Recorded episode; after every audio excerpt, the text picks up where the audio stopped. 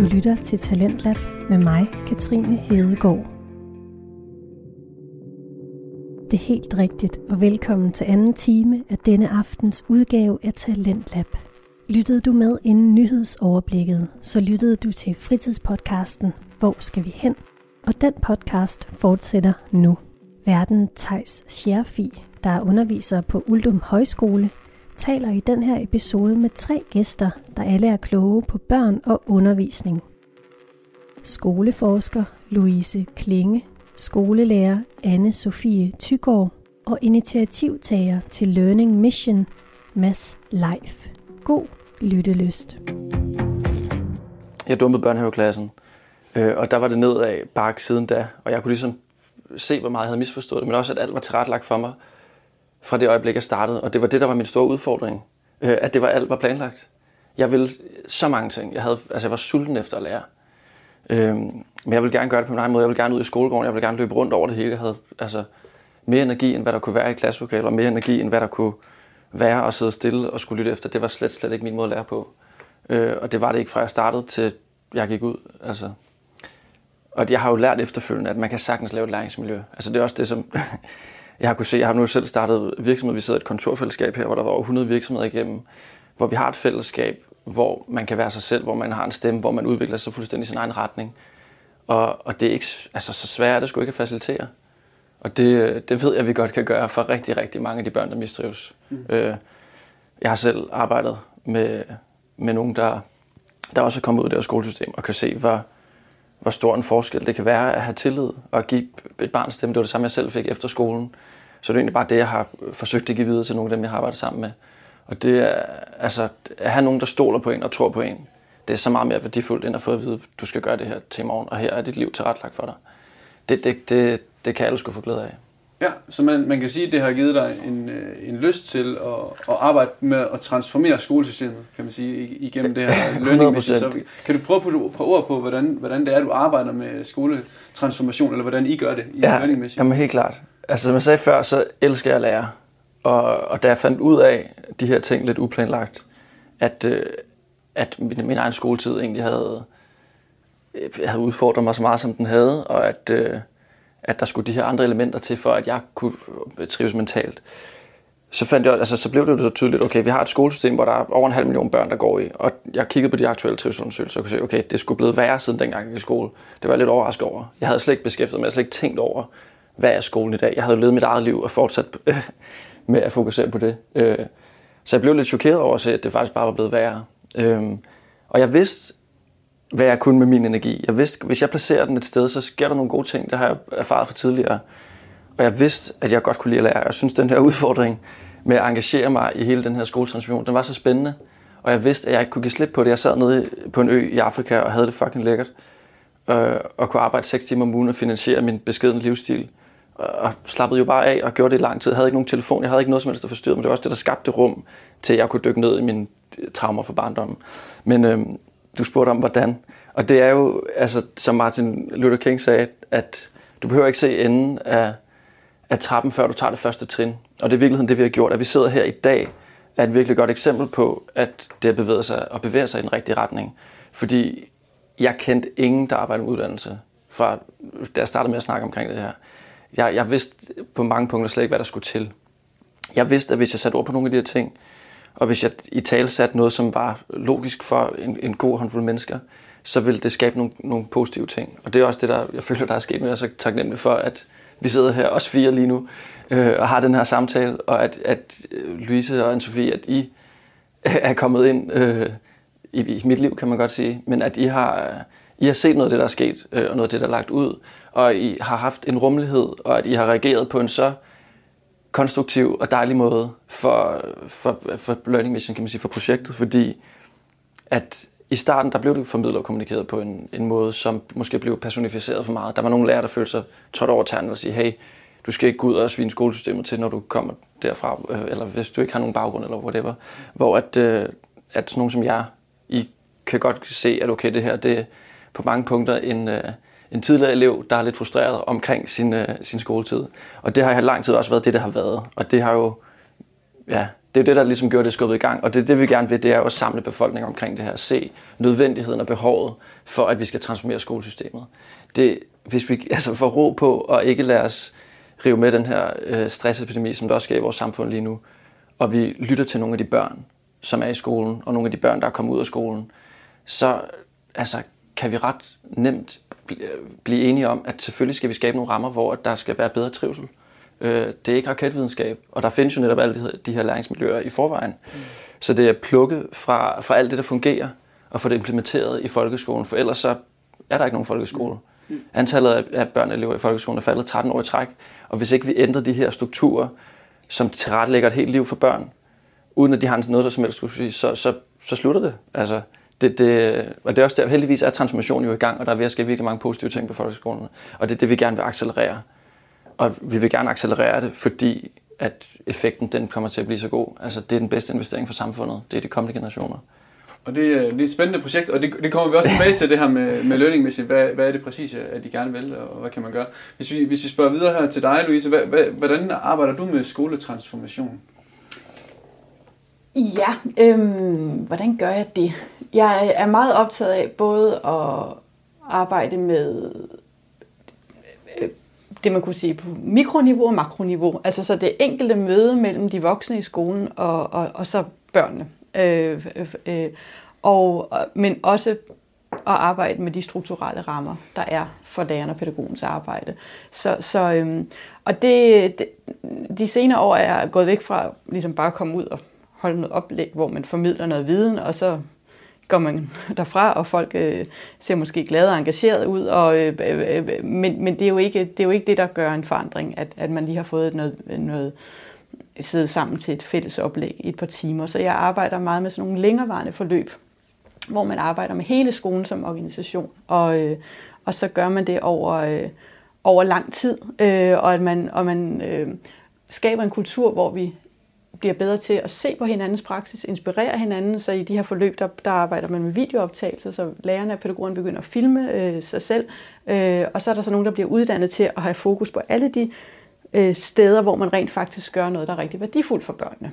Og så er det, når man så sidder sammen som, øh, øh, som teams, så sidder man og kigger på videoklip af hinandens praksis, hvor man rent faktisk øh, ser, wow, den måde, jeg forklarede den bid af verden til netop den gruppe børn, gjorde jo, at de faktisk sad bagefter og var virkelig koncentreret og fordybet. Det er noget, jeg slet ikke at registrere, mens jeg stod der i kampens hede, og ni andre børn rakte fingrene op. Så det der med at fastholde øh, og fokusere på, på, på de øjeblikke, der er meget værdifulde, og, og, og, og som kollegaer tale med hinanden om det, det, øh, det er jeg rigtig optaget af at, at understøtte det, at vi simpelthen får åbnet dørene noget mere, set på hinanden, talt om det, og samtidig er jeg meget optaget hele tiden af at levere viden til forvaltningsniveau og politisk niveau, ministerielt niveau omkring, hvad er det for nogle rammer, der er brug for, for at lære og pædagoger kan lykkes med et, et af verdens vigtigste og mest komplekse jobs.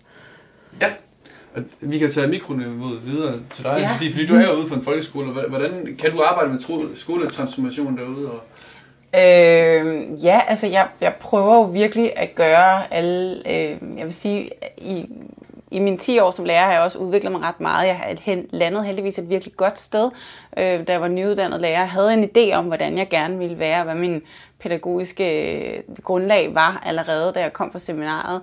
Øhm, og så kom jeg lige ind i et team, som bare øh, talte lige ind i det, jeg gerne ville. Altså jeg ville gerne bruge praktisk musiske tilgang meget mere, og være mere sådan øh, Øh, kreativ og bruge det noget mere. Nu er jeg et andet sted, hvor, hvor at, at øh, nogle gange er vi lidt længere fra hinanden rent øh, didaktisk, altså hvordan man tilrettelægger undervisningen. Men jeg prøver ligesom at holde fast i mig selv, fordi man jo som lærer har det, der hedder metodefrihed. At man må selv bestemme, hvordan man underviser, hvordan man vil lave tingene. Så lige nu har jeg en 9. klasse, som jeg ikke giver lektier for. Jeg giver dem ikke karakterer, medmindre jeg skal. De har jo obligatoriske standpunktskarakterer, øh, og så til meget store projekter som projektopgaver og sådan noget. Øh, jeg prøver at øh, tilrettelægge min undervisning sådan, så det er så øh, lidt, hvad skal man sige, øh, lærerstyret altså, som muligt. Fordi jeg vil gerne have, at de skal have en masse frihed til at bestemme og bestemme, hvordan de, øh, hvordan de lærer tingene. Øhm, og jeg også prøver også at, altså der er mange metoder til at gøre det, men det er netop med at sige, okay, vi, skal have, vi har et overemne, men, men det kan godt være, at selvom at vi har et overordnet samme emne, så arbejder I på 10 forskellige måder, og du kan godt lide at tegne, så kan du altså tegne personkarakteristikken om, kan du godt kan lide at skrive, så skriver du den her lange, og du må gerne lave debatindlæg, og sådan prøve at gribe de her forskellige måder at lære tingene på. Øhm, og jeg altså vil sige, det der også er så svært, er jo, at man ligesom for at kunne holde fast i, hvem man gerne vil, og det man selv tror på, så skal man tage nogle kampe en gang imellem. Øhm, og nu beder jeg mærke noget af det, du sagde, Mads, at, at i starten, så, at for, jamen det, så, så føler jeg, at du kritiserer min undervisning, og det er rigtig meget det, der tit sker, mm. hver gang vi snakker om, hvad det mest hensigtsmæssige er. Det tænker jeg også, du møder en gang imellem, Louise, at, at lige så snart man snakker om, hvordan noget bliver bedst, og det er ligegyldigt, om det er øh, amning versus modermælkserstatning, skolegang, øh, institutionalisering af børn og sådan noget, så bliver det hver gang, hver gang man snakker om, hvad det mest, hvad det mest hensigtsmæssige vil være, så er der nogen, der spiller sig op og siger, ej, nej, jamen, det må du ikke sige, fordi så bliver jeg kritiseret. Og så bliver jeg, ej, jeg gør jo det der, du siger, så det er nok, fordi jeg er dårlig. Og det gør rigtig meget, at vi, ikke rigtig er kommet videre. Vi kan ikke komme videre, fordi jeg kan godt gøre, hvad jeg synes er bedst inde i min egen lille klasse, for jeg har dem i ret mange forskellige fag, men, men det, bliver ikke, det kommer ikke videre til andre, fordi så kan de godt sige, kigge på mig og sige, Nå, men jeg kan godt se, at det fungerer for dig, men, men det fungerer ikke for mig. Jeg har ikke lyst til at gøre det. Jeg har ikke lyst til at tage de der, selvom de har været på et eller andet spændende kursus og sådan noget. Øhm, så, så er det rigtig svært at få folk til at gribe de der, hvis de ikke grundlæggende tror, det er det bedste. Du lytter til Talentlab på Radio 4 og fritidspodcasten Hvor skal vi hen? I den her episode taler vært Tejs Scherfi med skoleforsker Louise Klinge, skolelærer anne Sofie Tygård og initiativtager til Learning Mission Mass Life om, hvor folkeskolen er nu og hvor de gerne vil have den hen. Så, så for eksempel det her med at, at ikke give lektier for? Ja. Er det noget, du snakker med din kollega om, eller du tænker, det kan jeg godt sige til den, men jeg kan ikke sige det til den, eller kan du godt sige det til din chef for eksempel, eller det... Ja, altså ja. det kan jeg godt. Altså det, det er jo, ja, men jeg har haft en tidligere chef, som sagde til mig, her på den her skole giver vi lektier for. Og så sagde jeg, okay. Og så gjorde jeg det ikke alligevel.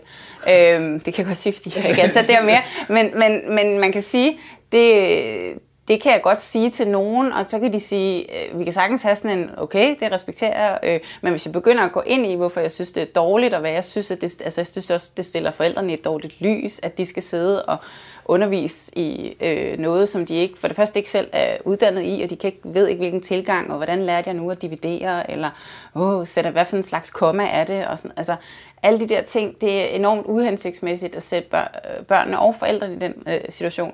Det må ikke sige, at jeg ikke kan sige, gå lige hjem og aflæse jeres elmåler, eller finde ud af, hvilken type, hvordan får I varme hjemme hos jer. Altså det er jo relevant i forhold til fysikundervisning, og det er jo spændende.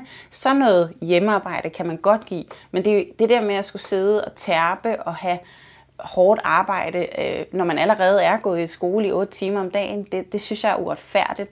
Øhm, og jeg gør altid det, når jeg ved, at jeg skal have forældremøde, øh, så er jeg forberedt til tænderne med lektieforskere og alle mulige andre, jamen, prøv, det, det, altså, det er okay, vi har styr på det. De kan sagtens nå det, de skal, fordi de går virkelig længe i skole, og selv hvis de gik kortere tid i skole, så skulle de nok nå det.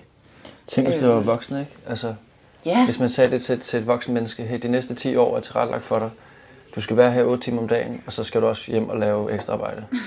Ja, det er forfærdeligt. Jamen, det er vanvittigt. Ja. Det er der ingen voksen, der vil acceptere.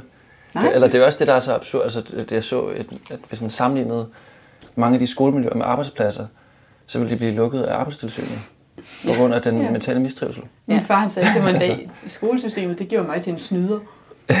altså han blev ligesom ja, ja. trænet i, hvordan kan jeg hele tiden mm. komme bedst udenom noget, ja. som ikke, altså så sagde jeg, jeg blev en snyder. Ja, ja det er ja. ja, men det er jo, altså, det, og det er jo det, der er lidt interessant, ikke? Altså hvorfor er det, at vi synes, det er snyd?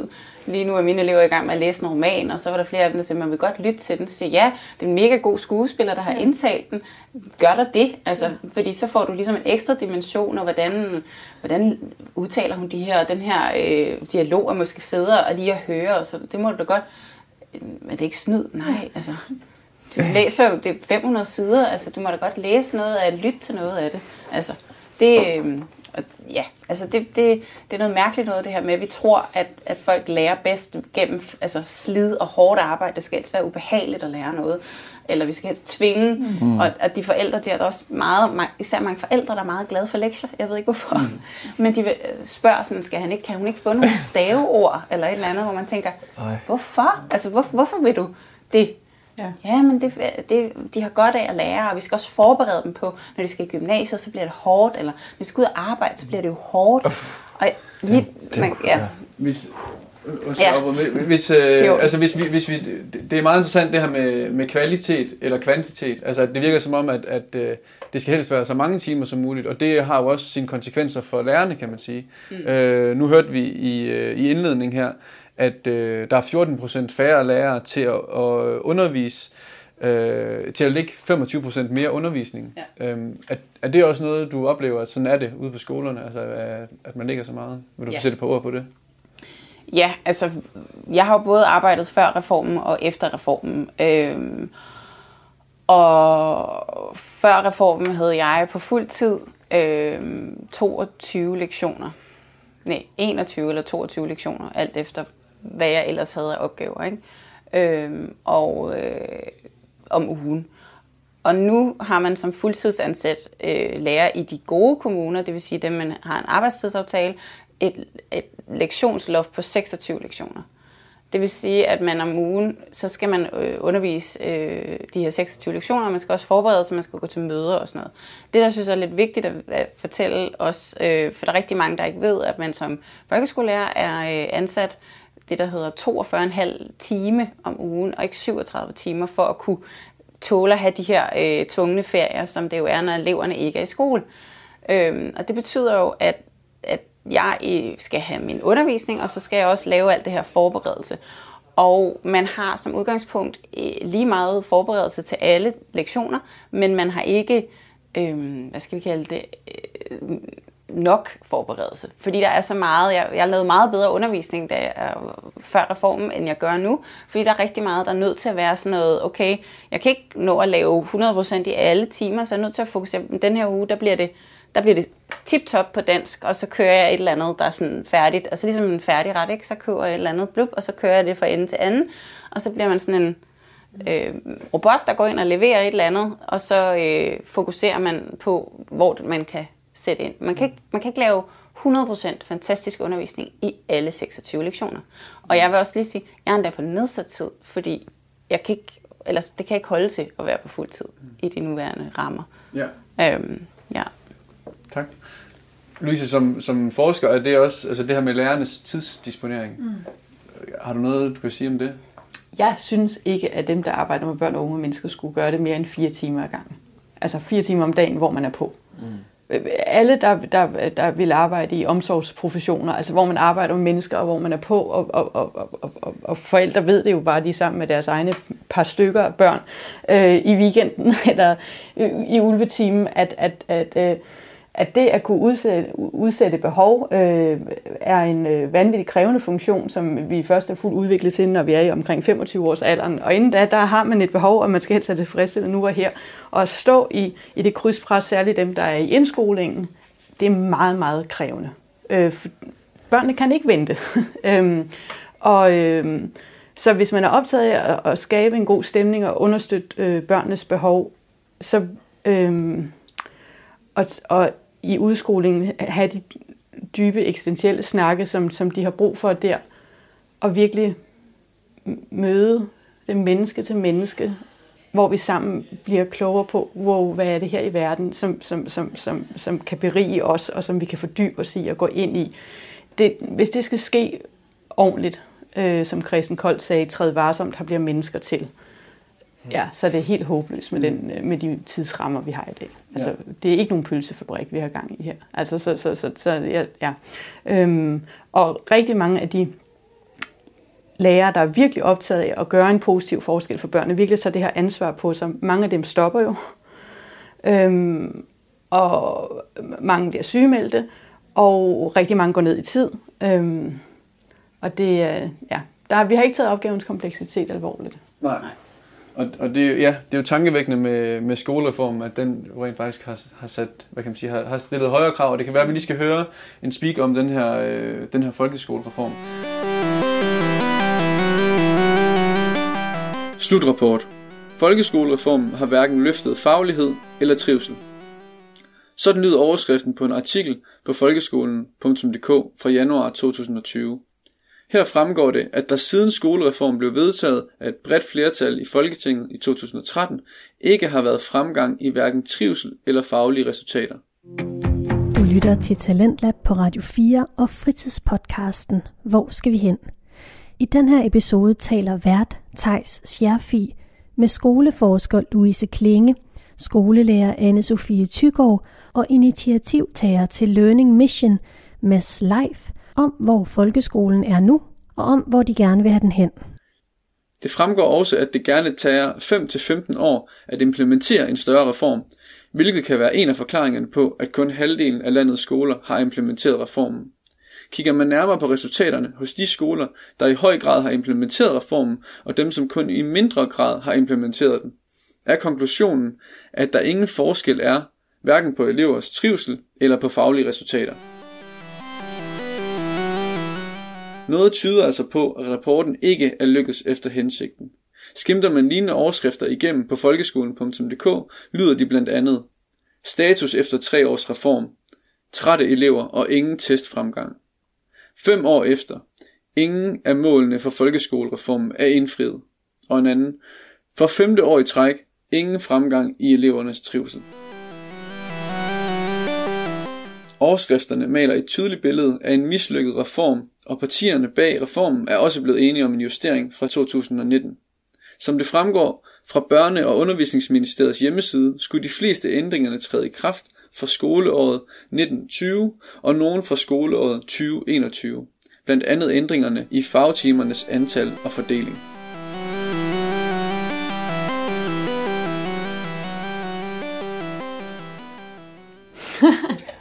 Er der nogen, der, øhm, der vil sige noget til det? Så?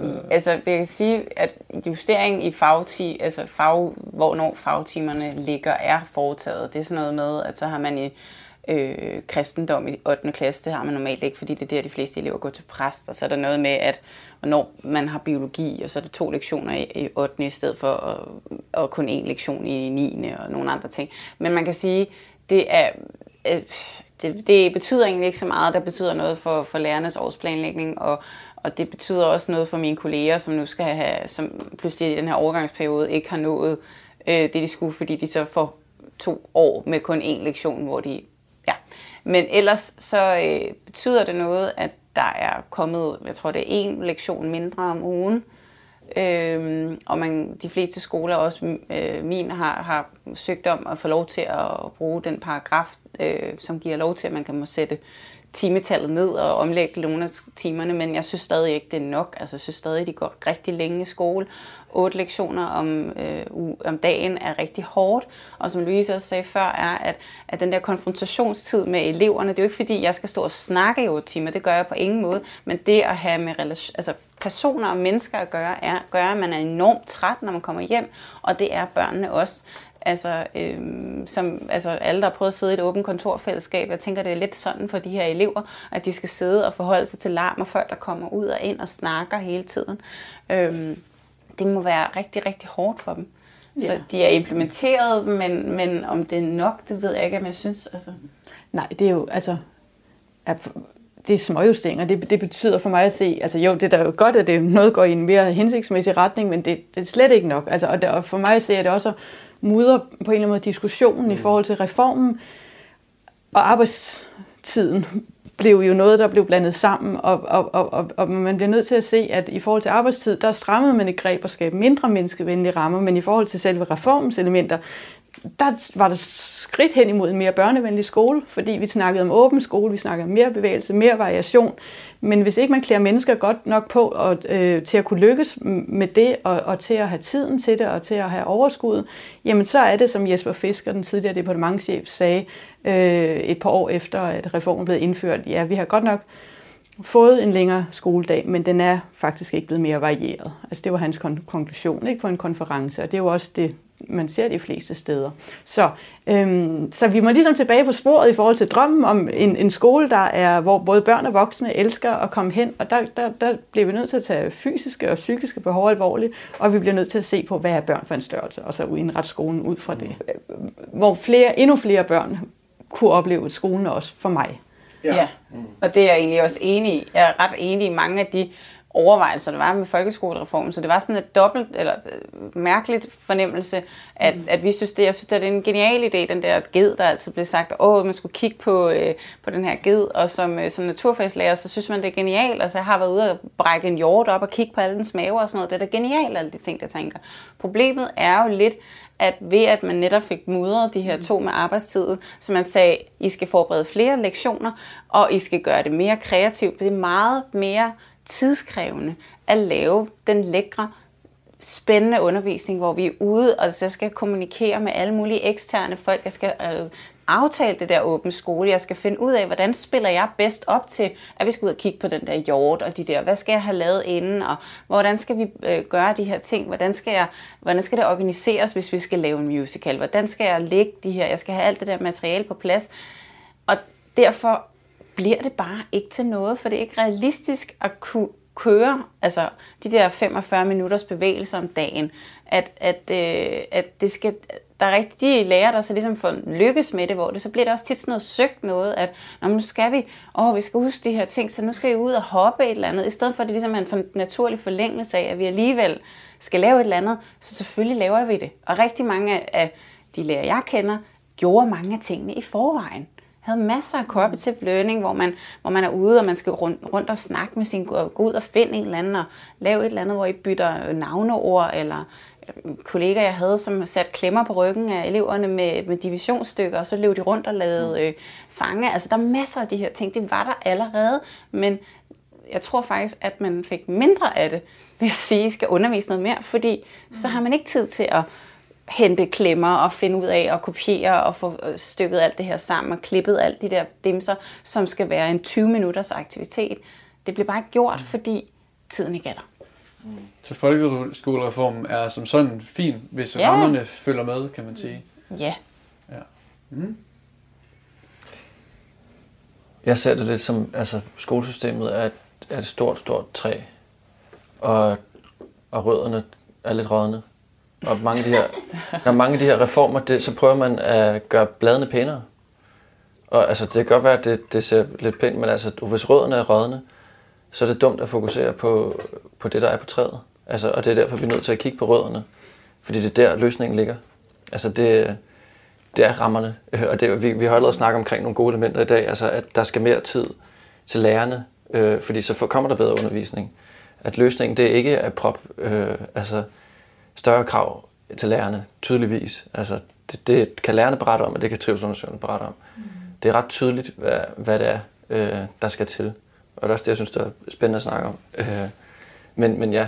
Ja, lige nu, der, der, det, det lyder lidt som om, man Sofie, også for, at du ligesom gør de ting, du ved, der giver mening for, for de unge mennesker, du er sammen med, mm. at så at lige på grænsen til næsten civil ulydighed. Altså sådan, at du skal i hvert fald stå på mål for altså, ja. øh, nogle, ja. Ja, nogle øh, Øhm. Ikke i forhold til øh, ledelse og så videre, men, men i forhold til kolleger, kan det godt nogle gange være lidt, øh, ja. Lidt svært at, at skulle, altså, at skulle stå op for det, man tror på. Ja. Altså, at, at, ja. øh, at, og det synes jeg egentlig, men det synes jeg er i mange sammenhæng det her med, at, at folk har svært ved at, øh, at snakke om de ting, som de egentlig måske godt ved er det bedste, men, men øh, fordi folk, der er presset, ikke magter, og mm. så de føler sig presset til, når ja. hvis du står derovre, og du ikke giver, og jeg kan ikke nå mit pensum for, øh, for det her fag, hvis jeg ikke, øh, hvis jeg ikke skynder mig lidt, og jeg skal også blive og når jeg så siger, at der er ikke pensum,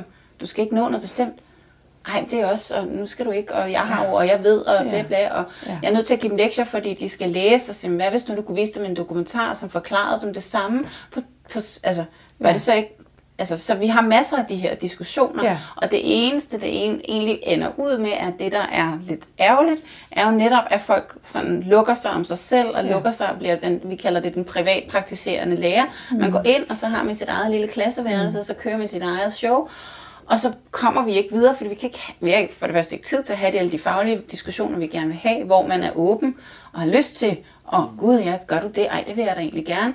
Fordi folk øh, bliver presset på det og føler sig... Øh, ja, folk, folk, der er i pressede situationer, kan ikke tage nye ting ind og implementere nye ting i deres undervisning, så føles det bare som et angreb. Øh, ja. ja, men det er jeg kender en fantastisk skoleleder, som tager det alvorligt. Altså, han, øh, han er optaget af, at jamen, vi skal jo lære sammen. Vi skal være en stor lærende kultur. Mm. Altså, det er jo netop, det findes ikke at bare gå ind og formidle noget viden, og så er der nogen, der så øh, overtager den viden. Det, tankepædagogikken, den eksisterer ikke. Altså, så vi skal være lærende sammen. Øh, og så øh, øh, er han optaget af øh, projektbaseret læring, som man øh, heldigvis er blevet rigtig, rigtig mange steder, og også har været tidligere. Øhm, men er samtidig også realistisk i forhold til, hvis det skal have ben at gå på, så er, der, så er der jo noget andet, jeg skal tage væk. Jeg kan ikke bare sige, kære lærerpædagoger, nu skal I også det her. Nu skal I også arbejde med projektbaseret læring til at afsætte autentiske problemstillinger, arbejde med feedback og feedforward og et spændende slutprodukt. Så det han gør, Søren Bjørn Jacobsen, der er skoleleder øh, på Langebjergskolen i Fredensborg. Det er forbilledeligt for mig at se, fordi han siger så til sit personale, øhm, som også selv havde efterspurgt at komme meget mere i dybden med indholdet sammen med børnene. Så siger han, nu begynder vi at arbejde med projektbaseret læring, og så har jeg selvfølgelig jeres ryg i forhold til, at når vi begynder at arbejde i dybden, så kan vi jo slet ikke nå lige så meget i bredden. Og det er lige præcis det, der gør, at det nu bliver til noget. Så lærerne har selv været inde og ændre skemastrukturen, så de kan nå i dybden. Og der ikke er en håbløs klokke, der ringer, og børnene går rundt og skal forholde sig til fem forskellige fag i løbet af en dag. Mm. Men man faktisk kan bevare sit engagement, og, og, og fordi han går forrest ikke, og siger, Fantastisk. Mm. Det er uha- vi, vi troede før, at vi nåede omkring målene, når vi vinkede dem af, men det er jo det, det er der jo ikke opstået læring af. Vel? Det er jo bare for at tilfredsstille mm. et system opad til, men det er jo lige meget, for det er jo ikke for, det, for, det er jo ikke for deres skyld, at, at, at skolen er her. Så, så det er sådan nogle vigtige ting. Altså, at synes jeg, og, og som jeg også ved, I ja, Learning Mission optaget det her med, hvordan kan vi highlighte mm. de der steder, hvor man tager mennesker alvorligt, altså mm. i forhold til, hvor det lykkes. Ja, lige præcis, ja, de hvor det fungerer. Altså de folkeskoler, der formår det her. Ja, ja. præcis. Ja. Og man kan få fjernet den der angst, der jo har bredt sig siden, at altså, der kom de der PISA-resultater tilbage i, i begyndelsen af nullerne, altså, og, og børnene ikke synes, man læste godt nok her i Danmark så bredte sig den der angst, og den blev så bestyrket af, at vi skulle have høj faglighed, og høj faglighed blev, blev meget forbundet med høj boglig, altså med, med boglig ja. fokus, ikke? og vi skulle have nationale test, og så blev det, jeg har talt med flere lærere, der fortalte, at tidligere, når jeg arbejdede med for eksempel matematik med koordinatsystemer, så var vi ude at lave skovstratego, eller øhm, øh, vi spillede stratego, vi gjorde alle mulige ting, og forældrene var vildt begejstrede for min tilgang. Men efter de nationale test kom, så hver gang jeg bevægede mig uden for klasselokalet og væk fra grundbogen, så kom der det her spørgsmål fra lærerne. Øh, undskyld, fra forældrene. Lærer, lærer mit barn nu nok? Yeah. Ikke? Altså, så vi kommer til at få snæver yeah. læring ind til, at yeah. det bliver noget bogligt, hvor mennesker er hjerner på en pind, og så skal vi ligesom blive der. Øhm, så, så vi skal have fjernet den angst. Mm. Ja. ja, og det er jeg meget enig i. Altså det, det, der sker rigtig tit, er jo netop, at at øh, jeg kan nemlig rigtig godt lide at lave projektopgaver og projektarbejde, og øh, laver det rigtig meget. Øhm, og der er jeg også blevet mødt rigtig mange gange med det her med, at vi samlede øh, nogle penge ind til, til et, øh, et velgørenhedsformål, hvor de skulle lave deres egen lille virksomhed. Vi skulle sælge nogle ting, og vi skulle lave alt muligt. Det ville jeg øhm, og det, ja, ja, det ville du have elsket. Jamen, jeg synes, og, det var, og det var netop også med at sidde og lave Excel-ark, og der var nogen, altså, og de også kodet hjemmesider og noget, mm. alle mulige ting. Øhm, og nu for nylig er jeg også blevet uddannet fysiklærer, og der har jeg også en, en rigtig god kollega, som er mega dygtig. Og jeg sad og snakkede med hende om, at vi sad og skulle spare, og ej, vi kan også lave det der, hvorfor vi skal ud. Og så siger hun, men det, det kan jeg jo ikke, for jeg skal netop nå mm. alle de der 10 ting. Så, er det ikke, altså, vi kan vi ikke bare klumpe dem sammen, og så tager vi ud i bøllemose, og så graver vi og kigger på de der frøer og sådan noget. Og så jo, men hvis, hvis de trækker skriftlig fysik, så skal de have nået alt det der, og så når vi det ikke. og det var det, og så sad jeg tilbage der og havde den der følelse af, at, at, øh, at alt det, jeg havde skrevet om og arbejdet med på seminaret, og jeg gik ind og til eksamen og præsenterede det her kæmpe fantastiske projekt, som jeg havde glædet mig til at komme ud og lave, det var ikke realistisk. Fordi jamen hvis de trækker skriftlig fysik, ja. så kan vi ikke. Det er det. Så, Ej, de så der skal ske et oprør mod dem, der definerer de faglige mål. Fordi mm. lige nu der, der er jo sket gennem mange år, som Jan Brødslev Olsen har beskrevet, en akademisering af vores uddannelsessystem.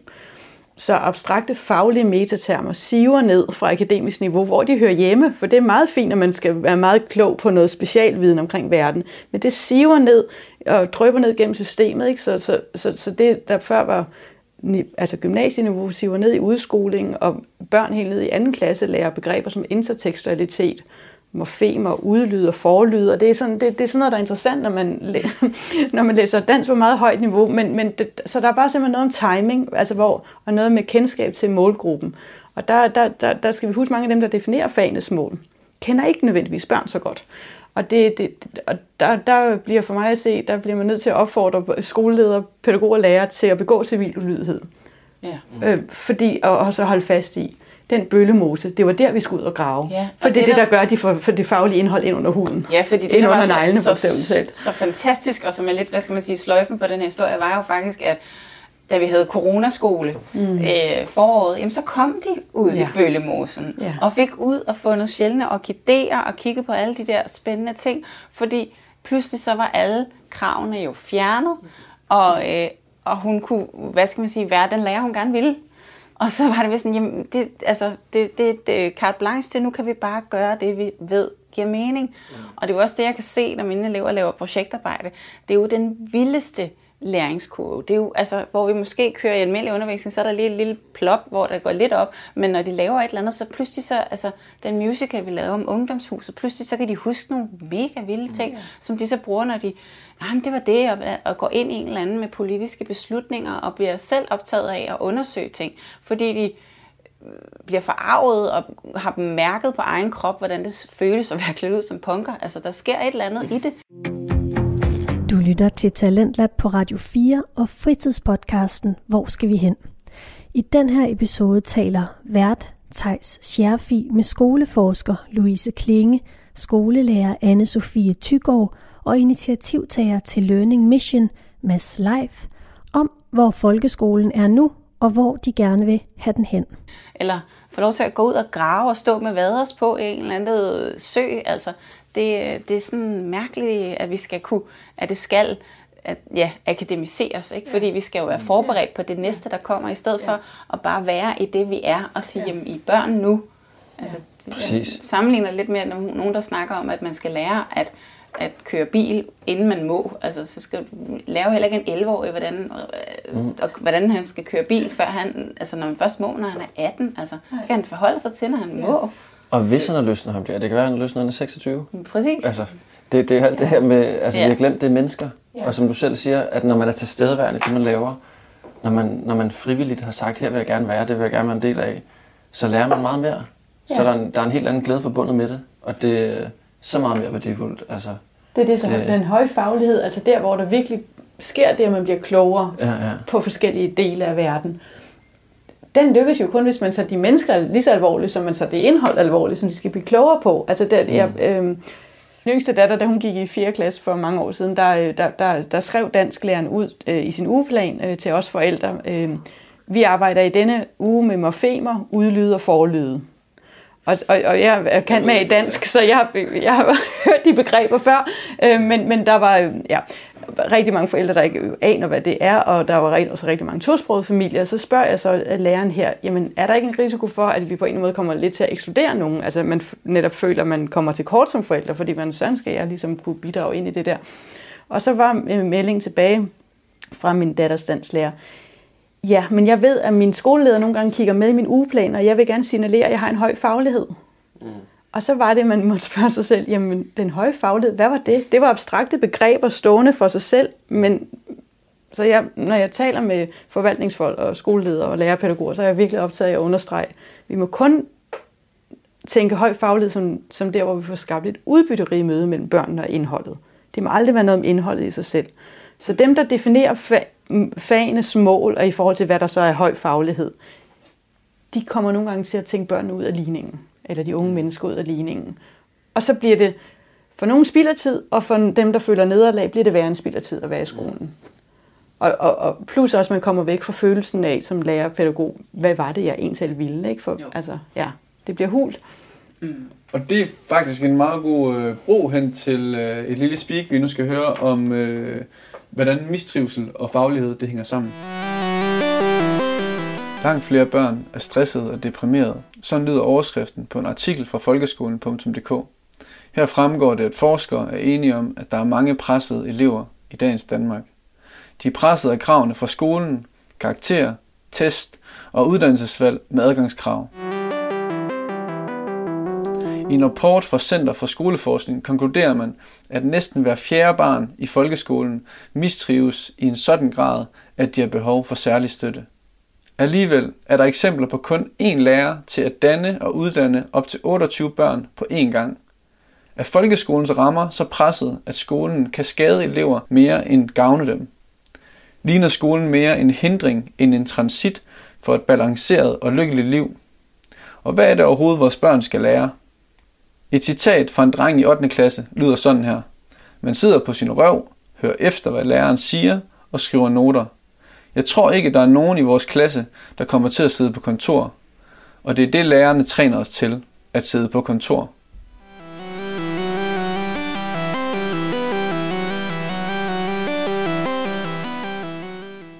Mm-hmm. Og det kan være, at jeg lige skal nævne, at, at det sidste citat her er fra, fra din artikel, øh, Skolen er ikke fra børn. Øh, skolen er ikke for børn, øh, Louise Klinge.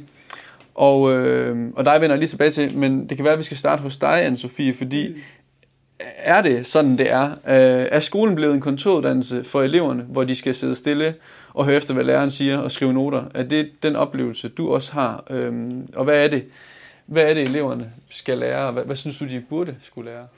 Jeg synes, de skal lære at øh, strukturere deres egen tid. Jeg synes, det er rigtig vigtigt, at øh, altså jeg selv, jeg har haft øh, første klasse, lige nu har jeg 9. klasse, jeg har haft masser af mellemtrin rigtig mange år. Og jeg har altid lagt meget op til, at de selv skal have ansvar for egen læring. Altså det er sådan et fortærsket begreb, men det betyder egentlig bare, at øh, jeg arbejdede på den sko- gamle skole, arbejdede, hvor der, der var der ikke nogen klokke, der ringede. De skulle selv holde øje med tiden, når de kom ind. Øh, jeg har også lavet rigtig mange opgaver, hvor jeg øh, arbejdede med, med, at de havde tid. Så vi skal nå de her 10, der er de her opgaver. I vælger selv, hvad for en I skal lave. Øh, og I skal selv holde øje med, hvor, hvor lang tid. Jeg kommer ikke at holde øje med, at I laver det, I skal, fordi jeg stoler på jer. Også i første klasse. Altså, og hvordan går det? Øh, det går altså, fordi det er der mange lærere, der vil sige, det kan jeg ikke. Nej, det, det er der de, rigtig ja, mange lærere, der vil sige, det, det tør jeg ikke, og åh, så mm. klavligt på væggen. Og rigtig meget af det vil sige, der er sådan en, øh, hvis man overtager klasser, der har været vant til noget andet, så er det rigtig svært, fordi så, så tror de, at sådan, åh, så snyder de, og så kan vi rigtig, og jeg har også overtaget klasser, som netop var, hvor når jeg sagde, jamen nu præsenterer jeg, øh, hvad I opgaven, og så kan I bare gå ud og læse. I kan sætte jer over på biblioteket, eller I kan sidde ude på gangen og sådan noget, og så bliver de helt chokeret og siger, hvad, hvad, hvad? Må vi godt gå ud? Så ja, altså, hvorfor skulle I ikke med det? I skal jo sidde og snakke, så det er jo ikke rart, hvis I sidder alle sammen herinde. Øh, nå, hvad så hvis vi ikke laver noget? Altså, så lærer I jo ikke noget. Så må vi jo snakke om, hvorfor I ikke lærer noget, eller laver noget. Hvad var det, der kom til, og hvordan kunne vi gøre, så I fik lavet det, I skulle? Øh, og så giver jeg dem netop deadline, så siger jeg, altså klokken et skal I være her, og jeg forventer, og sådan og sådan, og, og lægger virkelig meget over til dem, sådan så de kan prøve at administrere deres egen tid. Fordi det, det skal man jo også som voksen. Der er jo ikke nogen, der, din chef kommer jo ikke og siger, åh, oh, har du husket den der, nu skal du også, og der er 10 minutter tilbage og sådan noget. Altså det, det, kan, det gør man jo ikke i de fleste jobs. Øh, ikke fordi, jeg synes ikke, skolen skal være rettet mod arbejdsmarkedet. Jeg synes også lige så meget, det skal være øh, deres ting. Men det er jo lige så meget en regulering, der er brugbar i hele ja, ens liv. Altså det at det kunne jo, regulere ja, ja, sig selv i forhold til... Ja, lige præcis. Ikke? I forhold til, øh, hvad der forventes og hvad ja. der er hensigtsmæssigt. Ja. ja. Øh, men øh, nu tager vi lige tråden igen. øhm, det var i forhold til også, hvordan, øh, altså, hvordan er din oplevelse i forhold til, hvad, hvad, de, hvad eleverne skal lære? Altså, og, altså ja, jamen, det er jeg, som at sidde på ja, kontor? Jeg synes ikke, de skal lære at sidde på kontor. Det er ikke svært at sidde på kontor og skrive på en computer og tjekke mails og sådan noget. Jeg synes netop, de skal lære at regulere deres egen tid. De skal lære, hvordan de søger viden. De skal lære, øh, hvordan det føles det her med, når man netop bliver optaget af et eller andet og hopper ned i et eller andet kaninhul, som slet ikke var det, man skulle, men man bliver virkelig optaget af det, og så går med den. Eller øh, prøver at lave et eller andet projekt og ender med et slutprodukt. Jeg prøver også altid at lave noget undervisning, som hængt op på noget konkret. at øh, vi for eksempel lavede, hvor vi skulle skrive, skrive i dansk, hvor, hvor de skulle skrive øh, godnathistorier, øh, og så skulle de læse dem højt for nogle tredje klasser for at teste, okay, passer min godnathistorie til målgruppen, øh, eller synes de den, altså så fik de både feedback fra, fra de voksne som lærer, men de fik også noget, noget, noget hands-on, altså kan den flyve, altså går det, eller gider de ikke, ej det er totalt åndssvagt, og jeg gider ikke høre flere historier om kaniner og det her. Men, øh, men de, de får prøvet, jamen, får vi samlet nok penge ind i vores projekt, til vi kan komme på den der tur, vi gerne vil. Ikke? Altså der skal være et eller andet, det skal, når det er konkret, så kan de bedre forholde sig til det. Der skal være en mening med det. Hvis jeg bare siger, nu skal du skrive et uh, debatindlæg, Nå, hvorfor det? Altså, jeg stadig huske den der frustration at sidde derhjemme og tæske ting igennem med min far, især matematik hvor jeg bare tænkte, jeg, kan ikke, jeg skal ikke bruge de der tredje, mm. jeg skal ikke bruge de tredjegradsligninger til noget, hvad skal jeg kunne med det? Der skal øhm, være en øhm, forklarlig anvendelighed. Ja, hvis altså... Man ikke sige, det, hvis man ikke, en forælder eller en lærer ikke kan sige, hvad det skal bruges til, eller, ja. så, så er det virkelig et problem. Ja. Altså. Og, og jeg har også selv, selv stået i den der situation, hvor jeg netop har været, fordi jeg havde et eller andet krav, og jeg skulle tage den der nationale test, fordi det sagde de, vi skulle. Mm. Så har jeg netop spillet med åbne kort og sagt, det, det, bare, det skal vi. Eller jeg har også øh, åbnet min, hvad skal man sige, min didaktik for eleverne og sagt, at jeg har en regel om, at jeg skal snakke maks 20 minutter som indledning og præsentere opgaven, og så skal jeg ud og arbejde. Øhm, og der forventer jeg I stille, fordi så kan vi hurtigere komme i gang. Men ellers så, så er jeg meget sådan åben om, at hvad jeg synes er det bedste, at prøve at sige, når jeg sender jer ud, så skal I også være tilbage. Når jeg gør det, når vi aftaler det her, så, så, er, vi, så er vi fælles om det. Altså sådan, så det netop bliver en form for vejleder, og ikke diktator, slavepisker rolle. Mm. Øhm. Ja. Så afvæbner du også frygten for det eksterne på en eller anden måde. Ja. Altså hvis du kan sige, at der er den her test, og det er godt nok noget, jeg ved, men bare slap af. Altså, ja. det, det, vi har laver i undervisningen, som, hvor I er fri og kan gøre, hvad I vil, det er meget værd værdifuldt. Ja. Altså det, det er fucking sejt. Ja, tak. øh, jeg, det, jeg synes også, det kræver is i maven, fordi der er jo netop, jeg har jo ikke ført til eksamen før. Øh, og nogle gange, altså, så oplever de jo, at vi har ikke, og det har vi da ikke lavet og sådan noget, men det er jo fordi, jeg prøver at pakke tingene ind i noget andet. Ja, ja. Altså ligesom man river gulerødder og putter i kødsovsen, og så fylder lidt mere, og så opdager man måske ikke, man spiser dem, hvis man ikke er så vild med det. Øh, men, men at man får trænet en masse ting, man får trænet samarbejde, man får trænet øh, øh, projektplanlægning, man får skrevet, øh, skrevet en masse øh, formelle breve, fordi man skal sende e-mails til alle mulige. Man kan ikke sige, skrive til borgmesteren og skrive, hvad så der? Altså, der skal man, så man får indirekte puttet en masse ting koncentreret ind i mange små projekter. Og du får først og fremmest bevaret deres lyst til at lære. Ja, og det er det, der er det vigtigste. Ja. Men det er så problematisk netop, fordi de tænker, åh nej, jamen, hvad nu hvis, og kan vi så det til eksamen? Og så har jeg prøvet ligesom at sige, det har jeg styr på. Mm. Det, det, vi har styr på det, det, der, det skal jeg ikke tænke på. Så, øhm. så det, er, det er jo nogle, nogle valg, du selv har taget, og nogle, nogle, en ja. måde, du, du strukturerer din undervisning på. Hvis vi skal prøve at gå lidt op i helikopteren, øh, Louise, vil du prøve at sætte nogle ord på, hvordan sådan det generelle, den generelle faglighed, hvordan har den udviklet sig? Nu, nu snakkede du før om, at det var stukket lidt af med nogle begreber, mm. som jeg ikke engang kan huske nu, og ikke engang ved, om jeg kan forklare. Ja. Øh, vil du prøve at sætte nogle ord på... Ja, ja altså, men heldigvis så er, er, er, er, er, ser verden jo sådan mangfoldig ud. Altså. Men der er kommet de, den her tendens til en angst, og dermed et fokus på, til ligesom at trække sig tilbage til det, man så tror var det trygge, og det trygge, det er jo de gamle vaner, og de gamle vaner er over 200 år gamle, og handler om, at ånd vægtes over hånd. Så det vil sige, at vi, vi, vi har gennem ret lang tid nu bevæget os hen imod, at, at, at, altså, at høj faglighed øhm, øhm, forbinder vi med, med det bolige så heldigvis, så kommer der jo gerne, altså ting bevæger sig jo gerne sådan i penduler, ikke? så der kommer jo modsvar, der kommer heldigvis også, øh, er der, og der er heldigvis også lærerpædagoger, der bliver ved med at holde fast i det, som de hele tiden har kunne se gav mening for børnene, og der, hvor der var lys i øjnene og engagement. Men der kommer, øh, gennem de senere år, er der kommet rigtig stærkt fokus på, på udeskolepædagogik, at vi faktisk altså, laver tilrettelægger øh, didaktiske forløb uden for klasselokalet. Øhm, der kommer øh, flip learning, hvor man øh, øh, hvor børnene er blevet introduceret til noget, og så kan vi bruge rigtig meget tid på at være aktive sammen, når vi så er, er sammen, altså i stedet for at det netop bliver øh, læreren, der står og taler det meste af tiden. Øh, der kommer øh, undringsforetagsomheds- og øh, innovationsdidaktik, altså hvor man øh, tager alvorligt, at, at, at børnene er fantastiske problemknuser.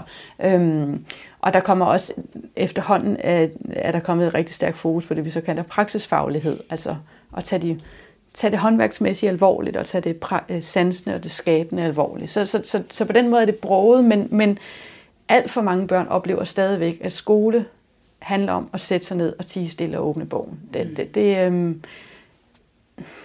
jeg kan ikke sige, altså, jeg kender ikke procenterne i forhold til, hvor meget er der mest. Jeg ved, KL lavede en undervisning for et par år siden, hvor øh, 75 procent at, ah, nu skal jeg passe på, at jeg ikke refererer forkert. Ja, nej, jeg tør ikke sætte procent okay. på, det kan jeg ikke huske, men der var et, helt klart en, en, altså den største del af lærerne sagde, at de brugte mest tid på den klassiske undervisning, som er mm. tavleundervisning, øh, altså mm. ja, prøv til bænk. Og det, det, ja. Så det, det var der en overvægt af, og vi kan også se i udskolingen, det er så i forhold til de nationale øh, trivselsmålinger, men at 10 procent af eleverne i udskolingen siger, at undervisningen tit er spændende. Mm. Altså det vil sige, at 90 procent af tiden er den ikke særlig spændende. Ja.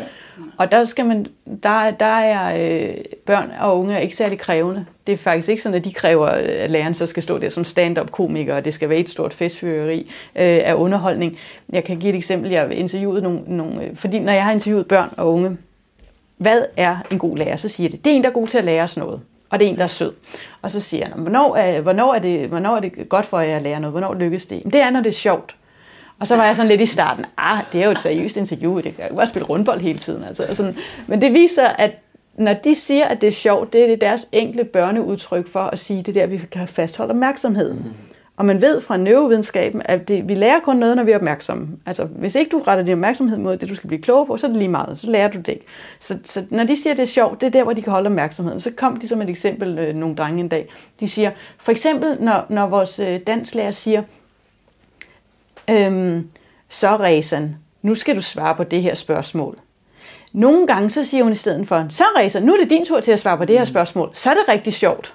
Altså, så det er lærerens tonefald, der kan betyde, at det bliver sjovt. Fordi hvis vi går væk fra det monotone, så kan jeg lige pludselig, så kommer der noget liv ind i rummet, så kan jeg fastholde opmærksomheden, så bliver det sjovt. Så, så, så, så, så, så derfor så synes jeg, der er, tror jeg ikke, vi skal fuldstændig afvise, hvad de siger i de nationale trivselsmålinger i forhold til, om undervisning er spændende eller ej. Der, der, øhm, ja. ja.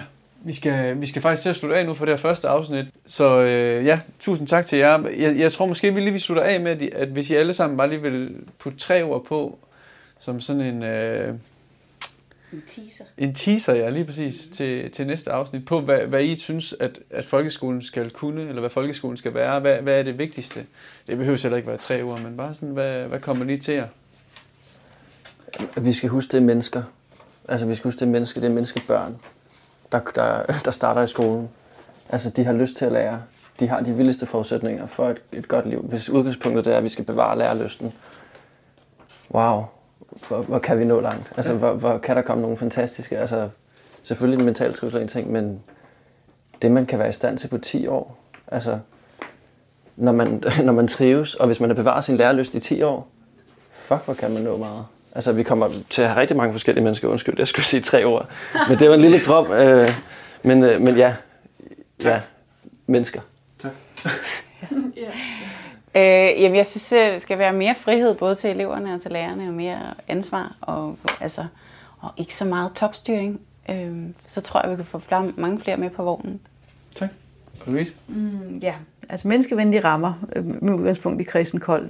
Træd varsomt har bliver mennesker til det, ja, menneskevenlige rammer, og så Øh, øh, jeg arbejder sammen med Line Ronscher som, som altid siger i forhold til didaktik, der skal være lav tærskel og højt til loftet. Det vil sige, det skal være nemt at træde ind. Vi skal skabe en skole, hvor alle kan føle, de kan lykkes, og så skal der være højt til loftet. Der skal være mange udfoldelsesmuligheder, både for børn og voksne. Og så den sidste ting, jeg vil sige, det er, at skolen skal tage på sig, at efter en skolegang skal børn jo både kunne og ville bidrage til omverdenen. Og det kræver, at de har erfaret, at de har noget at bidrage med.